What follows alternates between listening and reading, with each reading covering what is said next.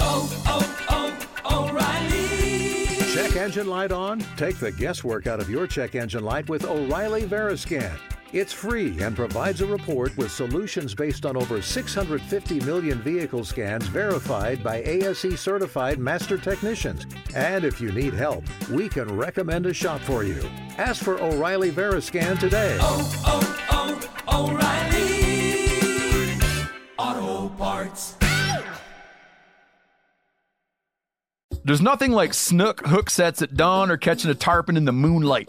Find your next fishing trip made easy on fishingbooker.com and experience the magic of the Sunshine State or any other destination on your fishing bucket list.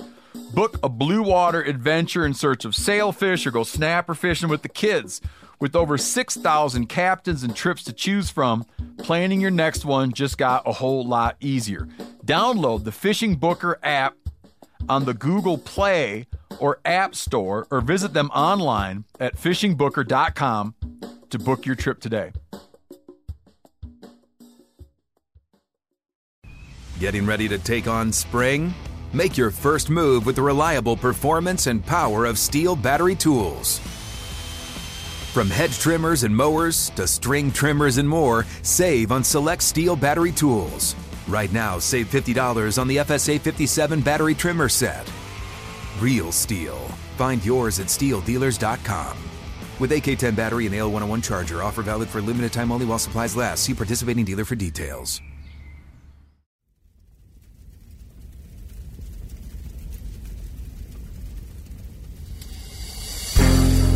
As a guide and hunter, I've spent thousands of days in the field. This show is about translating my hard won experiences into tips and tactics that'll get you closer to your ultimate goal success in the field.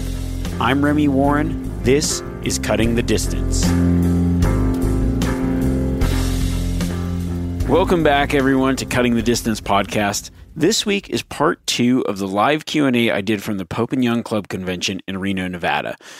For me these are really fun episodes to do and I think probably out of the line of podcasts in the past, some of the best episodes if you're looking for high level tactics or just to better understand my hunt strategies. Now, this is the first for us doing something live, but I think it, well, I, what I really enjoyed about it is the fact that I really couldn't cherry pick the questions. So, because of that, this episode, there are a few solid tactics that I may never have divulged otherwise. Maybe not because I wouldn't want to, but because I just wouldn't think about diving into that tactic. So, I hope you guys enjoy it. Let's jump in right now to the first question and go live to the Pope and Young. It's uh, it's awesome to be here at Pope and Young Club Convention. Sixty years of Pope and Young, and I'm excited. You know, my my kind of base is in Western big game hunting, obviously archery hunting. Um, so you know, I like to what I like to do. I love to do these question and answers because it's a good way for me to interact with you. Kind of, you know, there maybe there's a question that you've had about tag draws, uh, hunt like hunt tactics, any kind of question that there is, I will be more than happy to answer. In, in even if I don't know the answer, though, I'll probably give you an answer, um, and you can Google it later. don't ask me anything to do with math, please. Uh, I think there were some pretty weird conversions last uh, the last hour. I just I failed that math test, but um, if it's adding up six by six, I I know that. um, so yeah, we'll get we'll get started. Um, yeah, so I'm excited to kind of kick this off. If anybody you know, I just want to open it up. We'll kind of create a discussion, and if there's questions on questions or whatever, feel free. Um, uh, you know, I'd love to kind of answer whatever you guys have. Um, so, anyone want to kick it off? What is your opinion on the filming rules, Colorado Wilderness? Ooh, that's a that's a loaded question. Getting into the politics here. Um, you know, I mean, I think like uh, for the most part, filming in wilderness, you know, is is kind of not necessarily allowed, um, especially commercial filming. Uh, here's my thought. I mean, this is just my personal thoughts on filming um, in wilderness. I think that it, in many ways, it's it. I can understand the idea behind it because you don't want wilderness is a very very special thing to me. It's a very special thing to a lot of hunters, and the reason that wilderness is such a cool place is because there there is no motorized. There's no bicycles. There's no helicopters. There's no planes. There's no chainsaws. There's you're doing things the way they were. And that to me is like the whole reason that I want to go into the wilderness. You know, I want to be in a place that's like everything else that's around. You get back there, it's it's how it was. And that's just an incredible feeling and to be able to preserve and protect that is extremely important. Now, as a guy that loves to film and share and other things, um, I like the idea of being able to share those things with maybe people that can experience it or don't understand the appreciation of why we love the wilderness. There's so many people that see that thing on a map and it means nothing to them. And if it means nothing to them, I, I mean, I like to think that these kind of things can last forever, but I don't necessarily know that that's true. I mean, maybe 100 years from now, it's like, hey, that's where we just we get rid of that. You know, it's like, oh, that's a waste. Um, so to be able to bring people in and share those experiences is really cool. But I also understand, like, you don't want a giant film crew coming in. You don't want this impact that's like it doesn't really go with wilderness. So, in my summation, I think if you do it my way, where it's just you and one camera, I think that that's okay.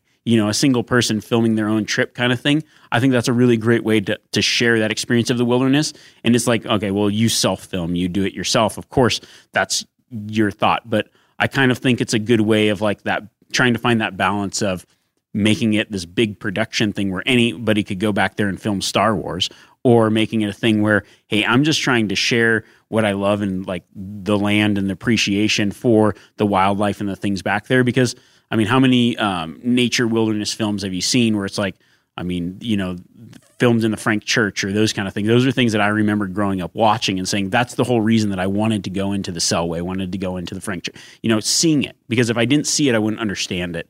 Um, so to be able to see it first and then kind of get that dream and that dream's kind of what promotes people to go in and check it out and preserve it and protect it and and be able to share it. So that's a roundabout way of saying like I don't really know where I stand on it. I love wilderness, but I also like being able. I like the idea of being able to share it. Um, but that, yeah, hope that kind of answers the question. And I don't necessarily. I'm not super familiar with like the the what's going on in Colorado wilderness, but I feel like it's probably fairly similar to kind of all wilderness. Is that that kind of answer it? Awesome, thank you. Anybody else? I mean, and I can also just start talking about things too. so I, I know you based yourself right out of you know the Reno area here. Um, When did you start venturing out into you know other states and you know going into public land into other states? yeah, I started uh, fairly young. I mean, I was probably I think my first out of state hunt. I was um, 13. My my grandpa lived in Montana, and so I spent all my summers up in Montana with my grandpa, and so that was kind of like my first, you know, grew up hunting there with him. He actually, uh, he, actually moved up there uh, when he was younger and started uh, working as a guide and outfitter in the Bitterroot and the Selway Wilderness. Um, and so, you know, doing horse trips and all that kind of stuff.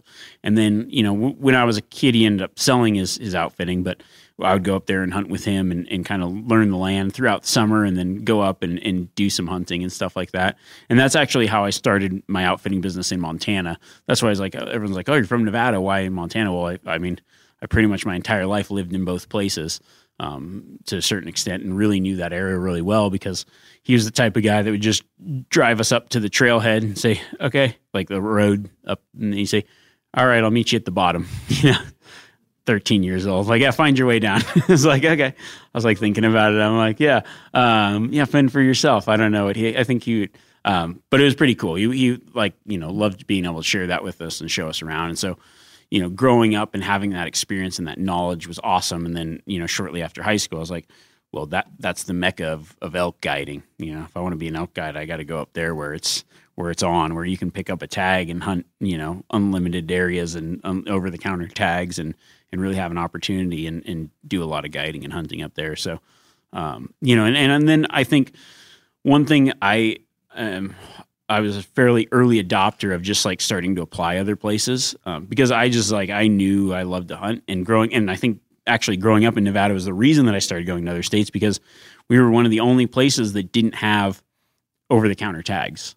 So kind of that thought of being like I knew a lot of adults. I was like I was obsessed with hunting and I'm like I knew a lot of adults that would go 5 or 6 years between hunting big game animals and I said it like I was like, I don't want to be that person. like, I, how can you do that? You know, so I had to find other places to go.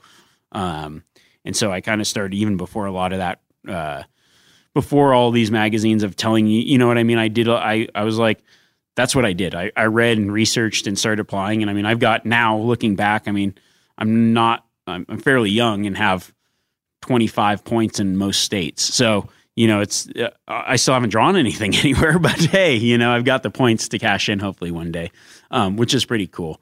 Uh, so kind of just, I've, I've had that kind of mentality for a long time. That's awesome. Yeah. And you being so close, you know, to the California side and Sierra Nevada range, when did you start venturing over there into the California? growing up, I wish I knew now what I know and knew then what I know now because it was like it's so close. And I mean, now I've fi- figured out that I could be hunting in some pretty awesome over the counter zones where I can be pick up two tags and really like get after it in some awesome wilderness. And I'm like, and I can be hunting that closer than 90% of the places I hunt in my own home state. Um, and I didn't realize that until fairly later in life, um, probably about, you know, 15 years ago. Um, but I mean, still, you know, enough time to take advantage and, and do some cool hunts over there. And, you know, bear tags or whatever. You know, I didn't realize like, you know, everybody's leaving California to go somewhere else. And I think that there's actually some pretty good hunting that, you know, that people don't really even realize or it doesn't get talked about enough because We're um, blessed there when, when you really think about it. Yep. You, know, you really are. When it comes to over the counter tags and the, and the access and the public access that we have. Oh, yeah. If you're a public land hunter, I mean, you, you have endless opportunities. yeah, there's there's a lot of opportunities for you know over the counter type stuff, and yeah, a lot of good stuff that I think a lot of people don't recognize or realize. So I think it is one of the few Western states that probably gets talked about the least and has probably the most potential. We could keep it that way. yeah, exactly. Well, not anymore because you're on record. yeah, yeah. Uh, anybody else? How long have you been an outfitter? Uh, that's a good question. So I started outfitting. Um, well, I, now it's a math question. Damn it! I told you no math questions.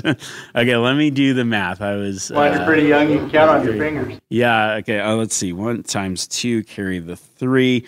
No. Um, I have been outfitting for. Uh, I think this would be my seventeenth year. Seventeen Wow. years. Yeah. Wow. Yeah. That's great. Yeah. So, um, yeah, I pretty much right out. I mean, well, so I mean, I started working for a guide right out of high school, um, and then let's see, and then I uh, I owned my own. I started. I ran. I bought my own outfitting permits and took over uh, an outfit uh, when I was 22 years old. So that's like from not necessarily guiding, but like owning my own outfit um, since I was 22, and I'm 36 now. So Is there an age limit 15 years. when you can start guiding? uh, 18. Okay. Yeah. What's your uh, idea on tipping as far as a guide or as an outfitter guide? Okay, so uh, three times the price of the hunt. Just kidding. As a guide, um, no, you know, I think uh, I think that's that's a really good question. Now, if I'm I'm the one going on the hunt, I think ten percent. Uh, no, um, You said ten percent? yeah, you know, I it, I think it really just depends on um, it, it depends on a lot of factors because it is one of those things. It's like you know, I do know like living off of tips is actually very true um, in as a guide. And one of the things is like you know, there's guides that will bust their ass and do everything they can, whether you get something or not. That really, really put in the time, and you're like, man, this guy's this guy's making a dollar twenty five an hour, and um, you know, it'd be awesome to like help this guy out. And then there's guides that, you know, I've seen them. I've worked in camps where guides like they just they don't give a rip. You know what I mean? And they could, should probably get zero percent. Um, so I, I think kind of a standard, an industry standard, kind of is around that uh, ten percent range. Um, you know, but it also depends on the price of the hunt because I think if you book a um, like a, a really expensive sheep hunt, that doesn't necessarily mean that the the I mean the tip is generally more, but it doesn't always. You know, you might have a twenty five hundred dollar elk hunt where the guy really just busted his ass, and the tip might be five hundred to eight hundred dollars. You know, and and then the same type of thing where it's a sheep hunt and you went on one day, and doesn't necessarily mean that it's a four thousand dollar tip. Um, could be Those sheep guides are like this guy, this a hole. Um, but uh, you know, I think I think it just depends kind of on your experience and, and a lot of other things. Um, yeah, but as as knowing as a guide, um, I de- it's definitely appreciated. And as an outfitter, this I mean, it's the background of it is the it's the honest truth. Um, you know, I want to make sure that the guys that work for me and you know they're all guys that really put it out there. And so when a client comes and they're like, you know, I ask the guides how how did you get tipped this week? Because if a guy's low, then like when they go, hey, can we come back next year? The answer is like, nah, sorry, like we're already full, we're booked. You know, um, it is. So it's like if you want the good guides and keep coming back, you want to be the guy that they want to take out. I mean, unfortunate, unfortunately, you know, that's just how it is. Oh, what's your favorite hunt you've been on? My favorite hunt that I've been on. That's a good question. You know, there I I mean there's so many if I think about it, there's so many like every hunt. I love every hunt. Um there's man, that, that's like a that's kind of a stumper. I really do love hunting mule deer. Um, one one hunt that kind of comes to mind as like a hunt that, and I told a little bit different hunt in the last group, but uh, mule deer is kind of one of my passions. Early season mule deer. Um, one of my first bow hunts, I I found a buck that I knew would have been an archery world record, and it was a, a giant mule deer, and I hunted that mule deer um, for. I did a, my first solo trip. Uh, it was 30 days, and I was hunting one buck, and I hunted that one buck for over 100 days over the course of four years. Um, I never killed that buck. Um, I had an opportunity at him. I missed that buck. Uh, it's a sad story, but um, I did. I did actually miss that buck. I, I and this was I, I was just I never had anybody to tell me about archery. I knew nothing about archery. There wasn't all this information. I knew nothing about angles and shooting different. It was a 55 yard shot off a cliff, and that buck looked up. I didn't know to aim low. I shot, aimed. He jumped the string, and that arrow went right over his back. And then that was toward the end of the trip, and his friend came out uh, like a smaller buck, the smallest buck in the group. And I thought like to myself, I was like, I, I just, at that point, you like, you put in some time and, and I said, okay, I'm to come off the mountain with a deer. And I shot that deer and it was like a 175 inch four by four.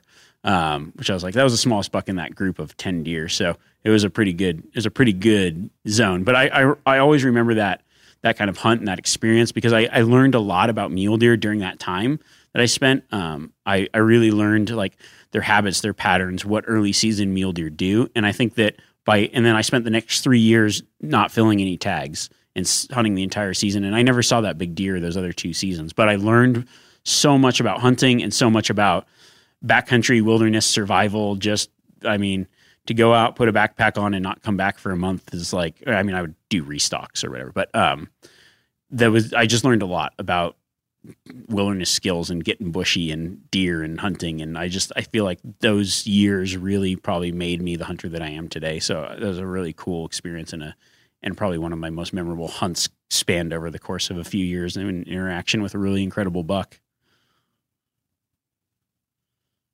Yeah. Oh, yeah, go it. What's your thoughts on expandable versus fixed blade? Oh, I knew that question was going to come out. Expandables versus fixed blades. I don't know. So far, the last the last session, um, everyone was on my side. I am a fixed blade guy uh, for a lot of reasons. Um, I like when I shoot at something, I want my, my arrow to go through it. It doesn't matter if it's uh, grass, an elk. It doesn't really matter. A moose. Like I want the, I want that arrow to keep going. And I feel like I haven't had. I've tried many different expandables, and I've I feel like they're very circumstantial. Um, you know, I think I've had them malfunction on hard quartering away shots, and um, I've also had them malfunction or not go through shoulders. And so I'm I'm the type of person, you know, uh, this, uh, some people might disagree, but you know, I've I've had a lot of experience hunting a lot of different places, and one thing that I've noticed, and especially through guiding and, and for different species around the world, you know, white-tailed deer's vitals are a lot different than almost every other animal on the planet, and whether you're talking to guides in Africa, guides in Australia, guys in mid Asia, like they're like guys that whitetail hunt a lot shoot things way too far back for almost every other animal because whitetail vi- you know lungs are so large and you can get that. But for most species, you gotta you gotta hug pretty tight to that shoulder to make a really good clean shot, and depending on their body position. And I want that broadhead that's like, hey, if I I'm the type of guy that hugs close to the shoulder, and if I hit something I don't want, I want to make a perfect kill. So I go with uh, fixed blade pretty much 100% of the time. I have I have messed with expandables when I've got a bow that won't tune really good, and I know like I'll have a couple. It's like okay, well, uh, I'll use it for this hunt and just be cautious of grass and other things. But for the most part, and I hunt a lot of places. Well, I hunt Idaho quite often, so they aren't actually legal there. So do not want to have to change the setup. But if anyone wants to disagree with me, I'm good with that too. I, I see the benefit of the expandables as well, just for flights and uh, aero flight and leaving a pretty big hole. There's nothing like snook hook sets at dawn or catching a tarpon in the moonlight. Find your next fishing trip made easy on fishingbooker.com and experience the magic of the Sunshine State or any other destination on your fishing bucket list. Book a blue water adventure in search of sailfish or go snapper fishing with the kids. With over 6,000 captains and trips to choose from, planning your next one just got a whole lot easier. Download the Fishing Booker app on the Google Play or App Store or visit them online at fishingbooker.com to book your trip today. This episode is brought to you in part by O'Reilly Auto Parts, who are in the business of keeping your car on the road and also keeping you happy. O'Reilly Auto Parts offer friendly, helpful service and the parts knowledge you need for all your maintenance and repairs.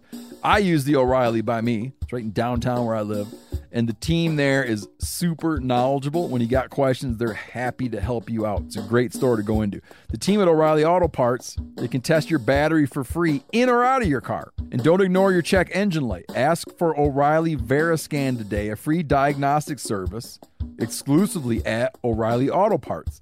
Need your windshield wipers replaced? Brake light fixed, quick service, they'll help you find the right part or point you to the nearest local repair shop to get some help.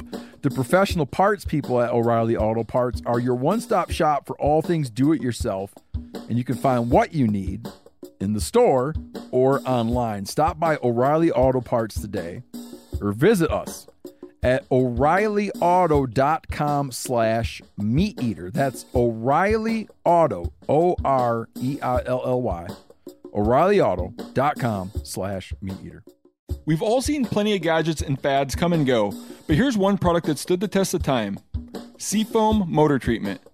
Lots of hunters and anglers know that Seafoam helps engines run better and last longer.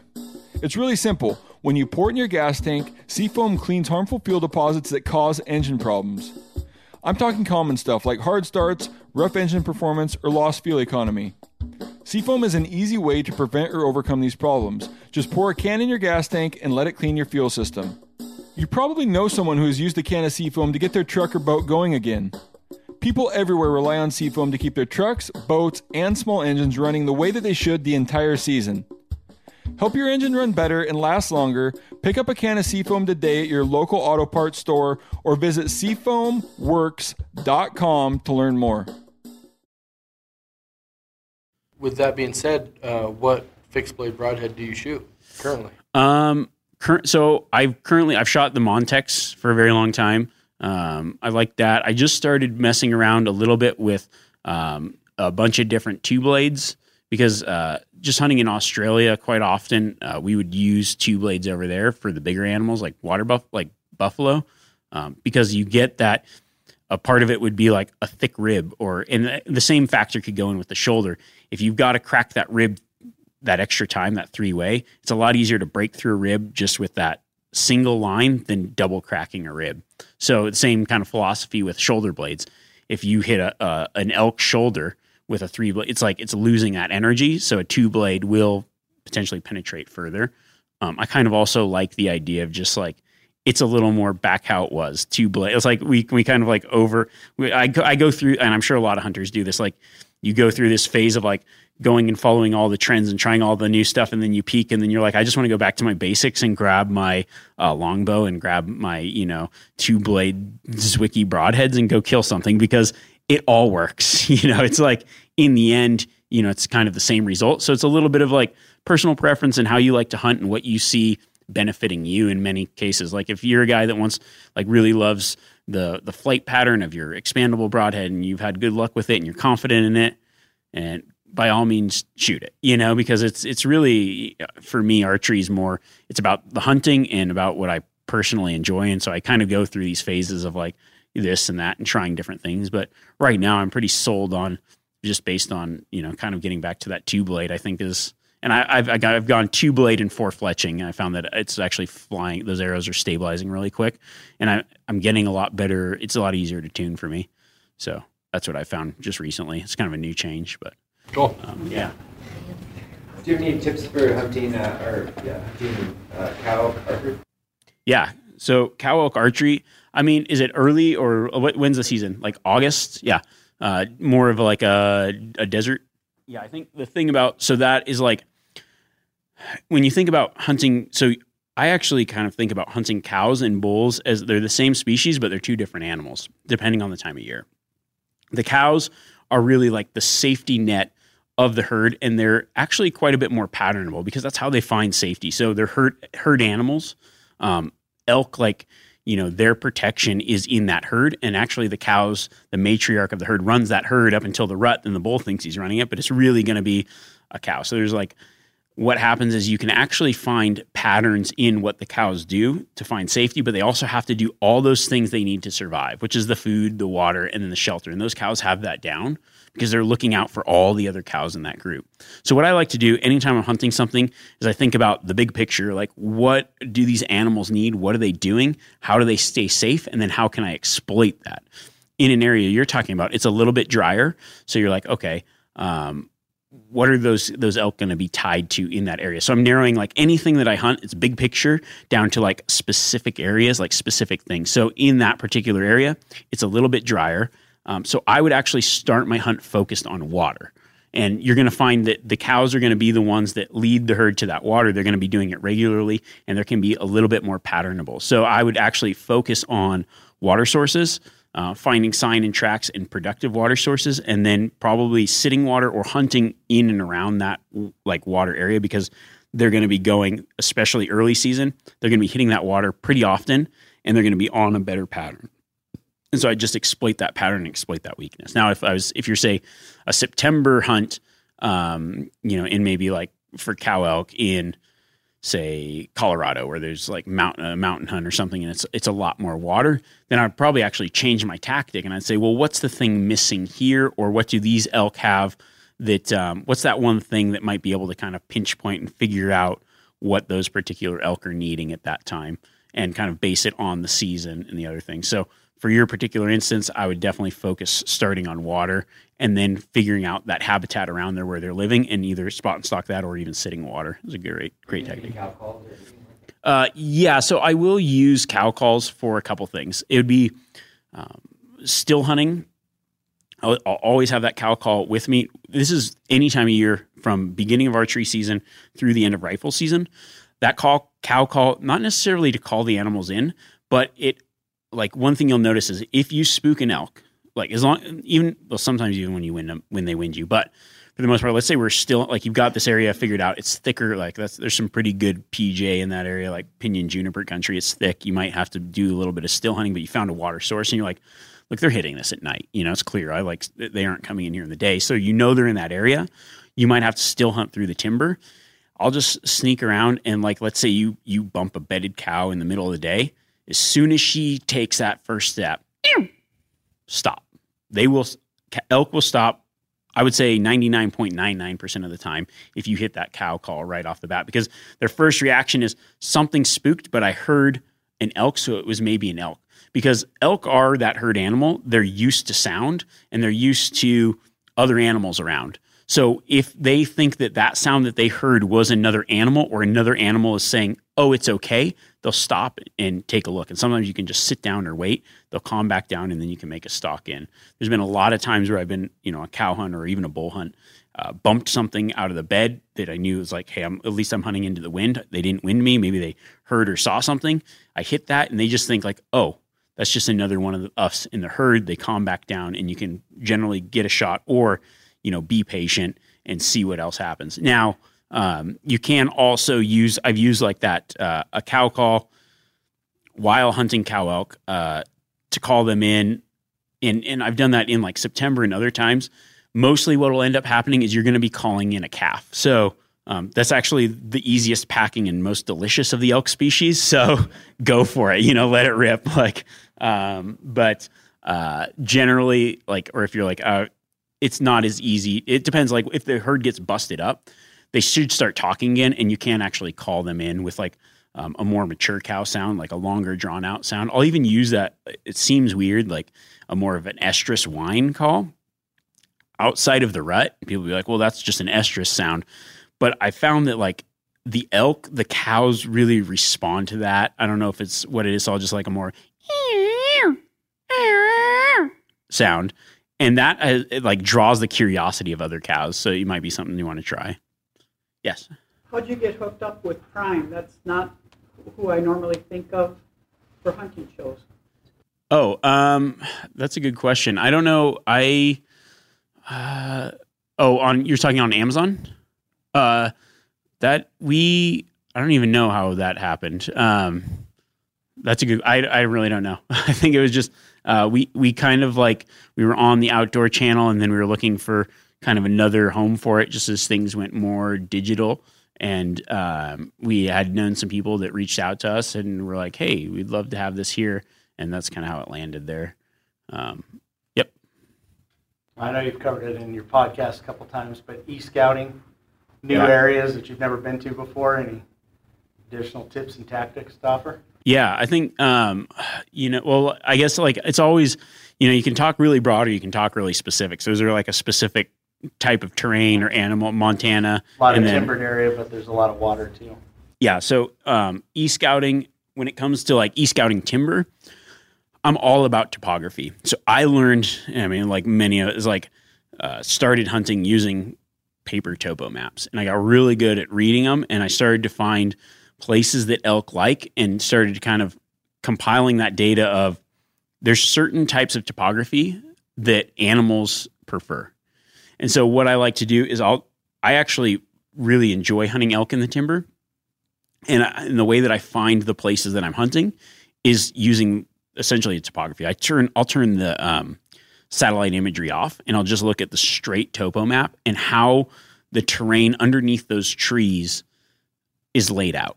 And so one thing that I mean one thing specific to elk is you know like elk do live in some really steep nasty gnarly country but they're super lazy. They love benches, they love those like more flattened out spots. They love those ridges and those finger ridges.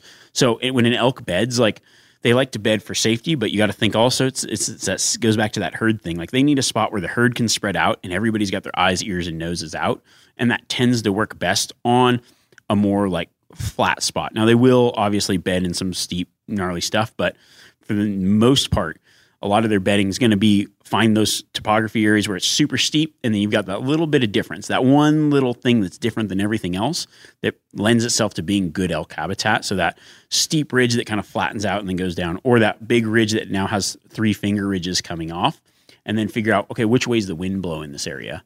Um, generally, the predominant wind, because what an elk's going to do, or any animal really, they like to bed kind of like if they're on a hill of some kind, they're going to bed, they're going to get comfy. They're probably going to be bedded with their body downhill because if they're bedded with their body uphill, they're going to roll down. So they're like this, they're sitting there and it's really, I mean, they can look up, they can look down, but they like the wind at their back. So what I do is I look at the topography and say, where's a good bedding area? And then I go, okay, which way is the predominant wind? And is there enough cover in there that they're out of the sun?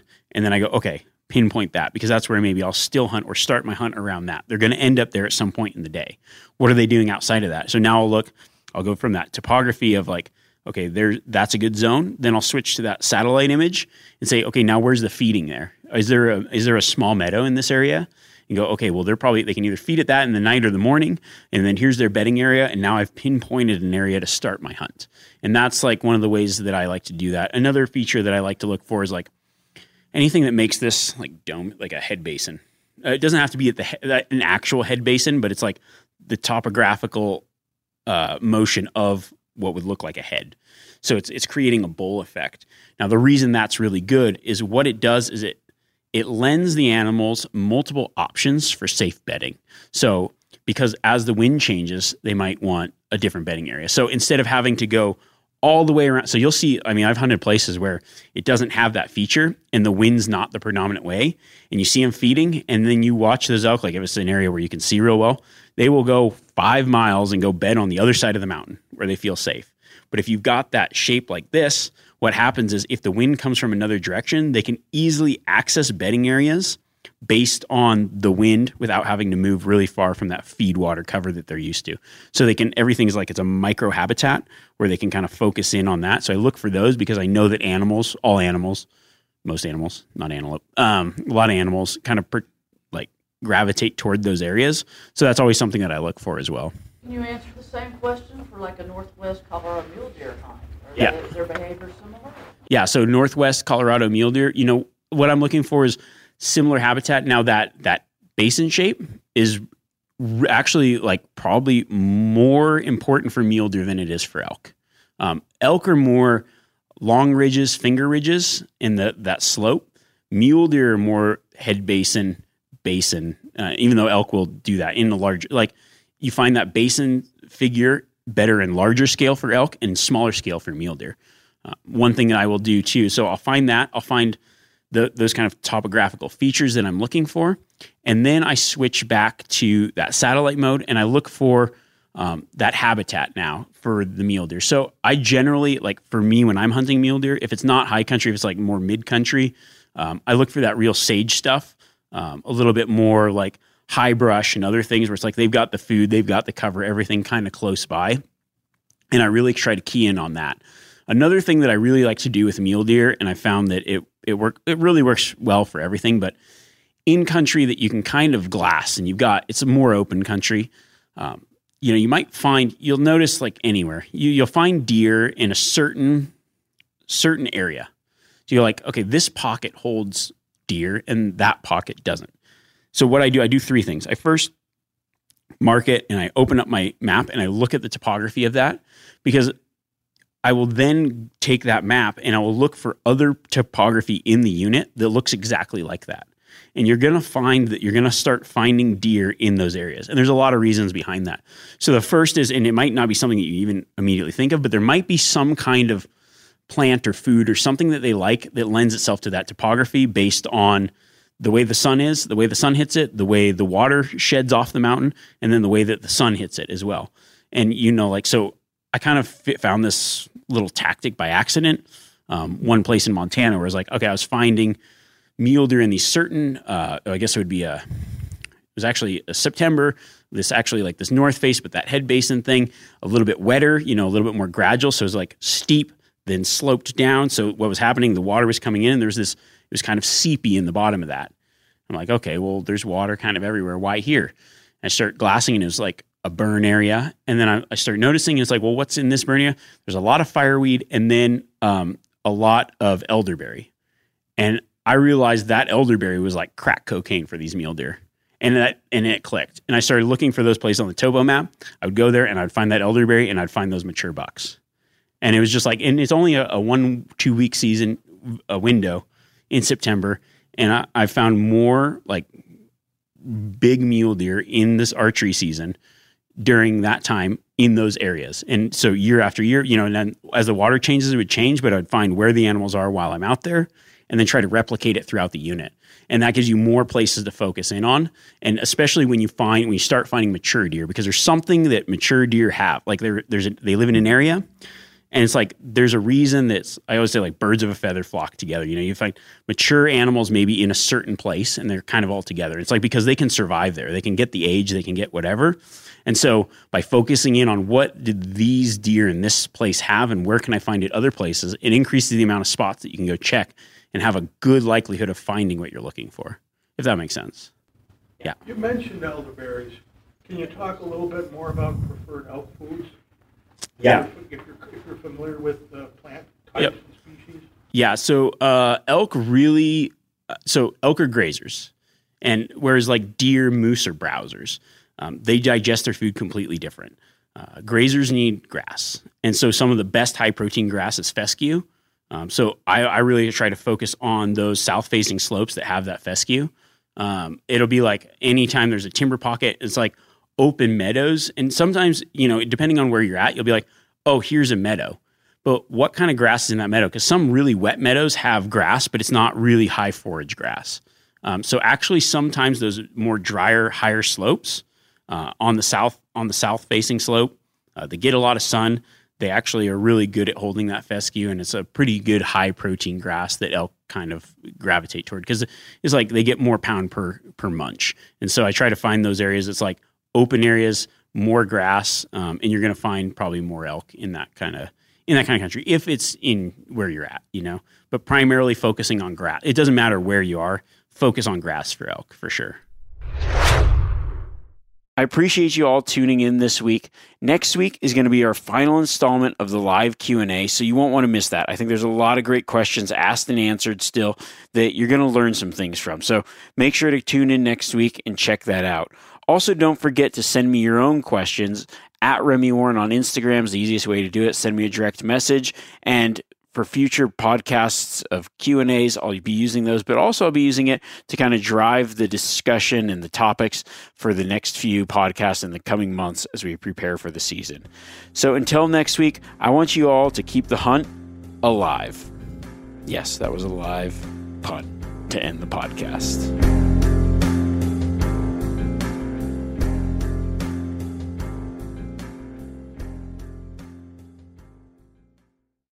Outdoor adventure won't wait for engine problems.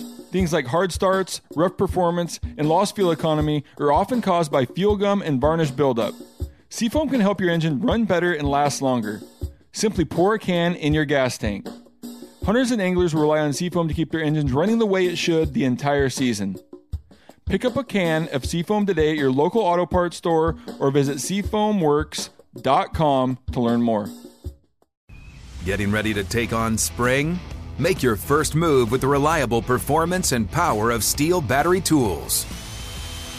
From hedge trimmers and mowers to string trimmers and more, save on select STIHL battery tools. Right now, save $50 on the FSA 57 battery trimmer set. Real STIHL. Find yours at stihldealers.com. With AK10 battery and AL101 charger, offer valid for limited time only while supplies last. See participating dealer for details.